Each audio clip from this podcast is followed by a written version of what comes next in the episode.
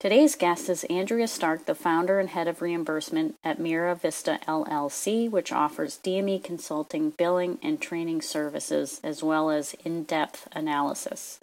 Andrea joins HME News in 10 to talk about the biggest development in the HME industry in 2021 a new national coverage determination for home oxygen therapy that expands coverage to acute conditions and eliminates the CMN requirement. We haven't experienced a coverage expansion like this in recent history, she says. Listen to find out how the new NCD has ripple effects on a provider's operational and compliance procedures and why it should give providers a lot more confidence when it comes to audits. I'm Liz Beaulieu. And I'm Teresa Flaherty. And this is HME News in 10 from HME News. Stay with us. This episode of HME News in 10 is sponsored by the HME Benchmarking Toolkit. Purchase your toolkit today and gain access to the results of the annual HME News VGM and Associates Financial Benchmarking Survey, an Excel spreadsheet that lets you enter your company info and compare it to industry averages, and the slides from the benchmarking presentation at the HME News Business Summit, all for only $59. Learn more and purchase your toolkit at www.hmenews.com forward slash toolkit. Hi, Andrea. Welcome to HME News in 10. Hey, thank you, Liz. I am delighted to be here chatting with you and our listeners today. Yes, thanks for doing this. And it's an exciting topic. We are recording this in uh, mid December and we're going to talk about the biggest development in DME in 2021 in your eyes. And real quickly, Andrea, what is that? If if no one could guess. well, you know, there really was. It's it's hard to pick, but having to choose the biggest one, I have to vote for the Oxygen NCD. That was the biggest development this year.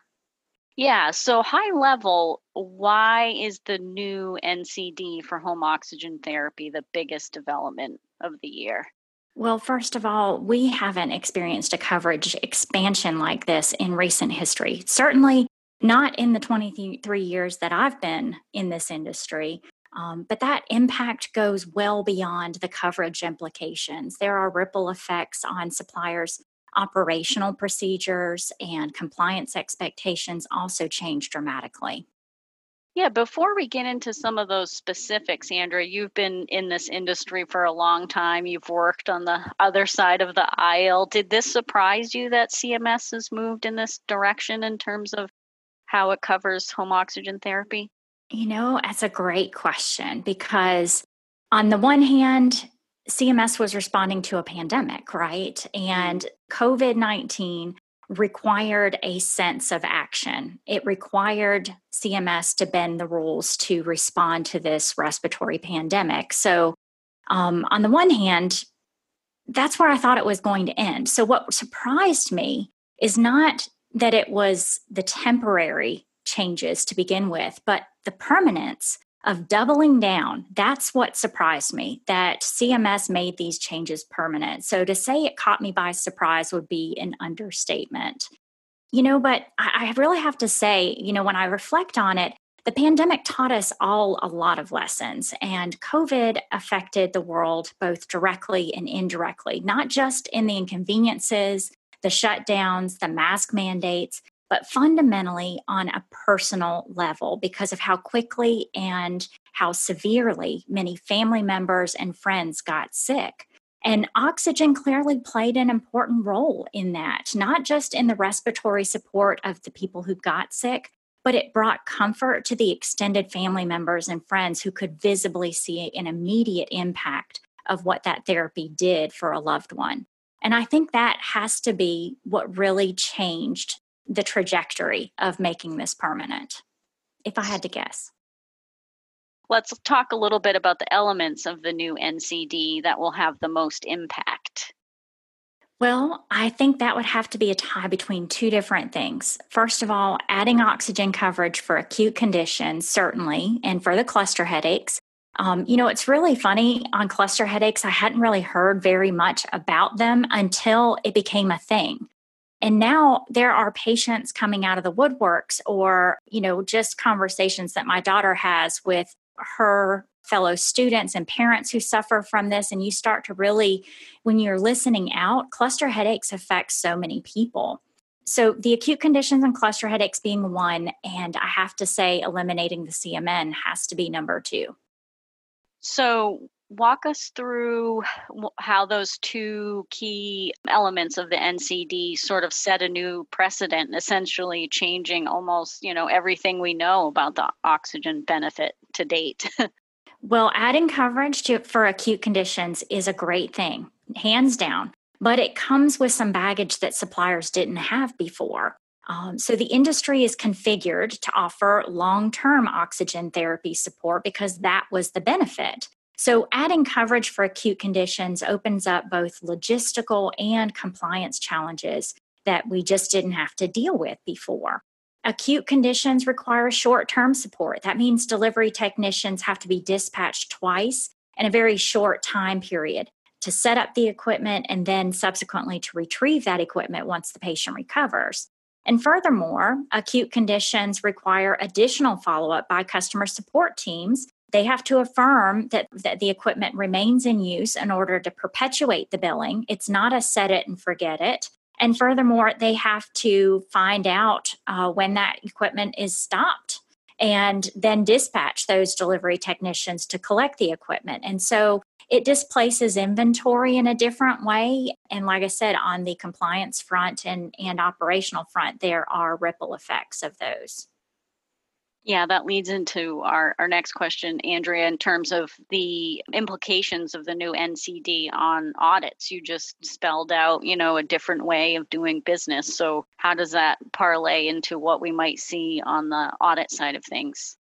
Well, honestly, in my book, this is the best part of the revised NCD because the new policy finally aligns the two concepts of when a patient medically needs oxygen and when Medicare is going to cover it. There's been a disconnect for ages, decades. As long as oxygen's been around, it cuts out the benefit and denies patients access who truly have low levels of saturation. They need that oxygen. It's clear. You know, patients with pneumonia, for example, there's no disputing these patients have to have oxygen to get home, but they were denied coverage. And so in the past, suppliers failed audits for these reasons because they filled an order that was medically necessary, but they didn't check off all the boxes that ensured that it would be covered. So they were dinged for instances where the chart didn't document prior alternative treatments. Patient wasn't in a chronic stable state. The need was because of an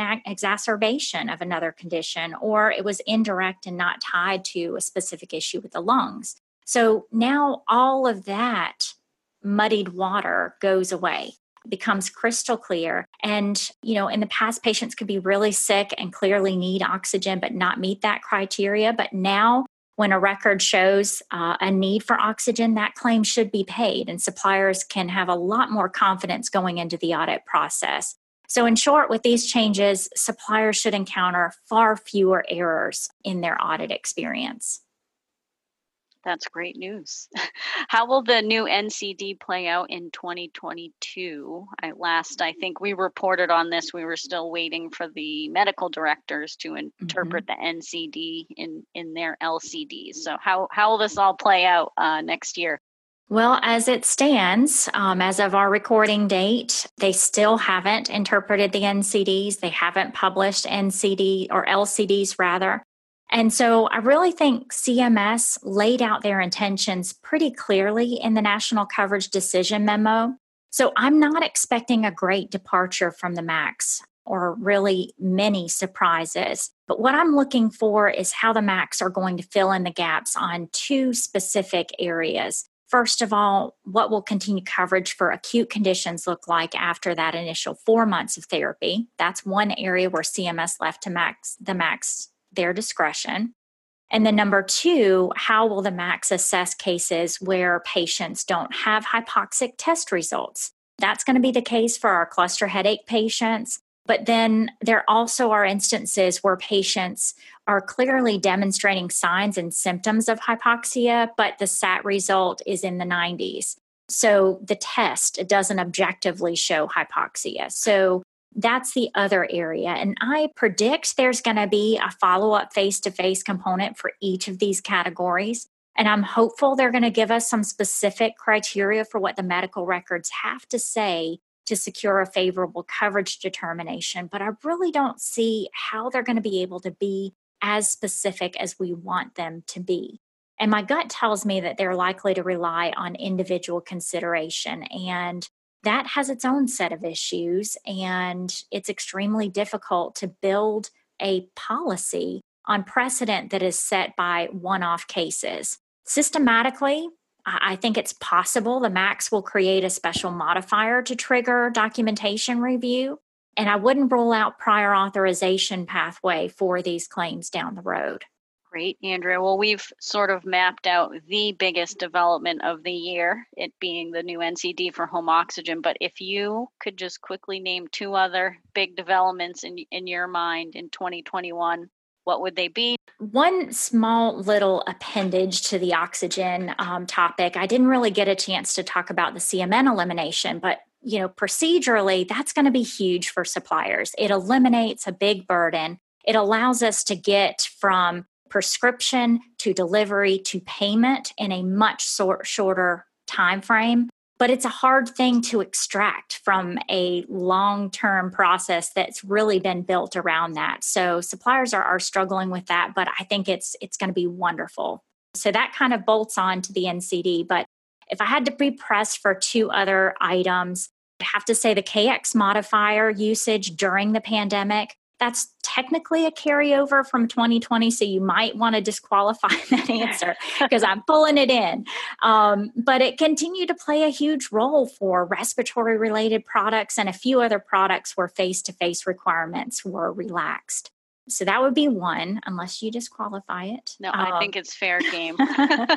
okay, and then one more um, the Philips recall impact on the sleep market and the supply chain shortage, it continues to exacerbate product availability. So, so certainly a big contender for 2021. Right, and probably for 2022 as well, unfortunately. Yeah, so. unfortunately. Well, this has been great, Andrea. Thank you again for joining HME News in 10 and uh, talk to you in 2022. That was great, Liz. I hope you have me back for another HME News in 10. Um, maybe this is going to be our Saturday Night Live equivalent of the HME industry. What do you think? I think people would enjoy that. All right. Well, we'll be back in 2022. Thanks. Sounds good. Thanks. And that's HME News in 10.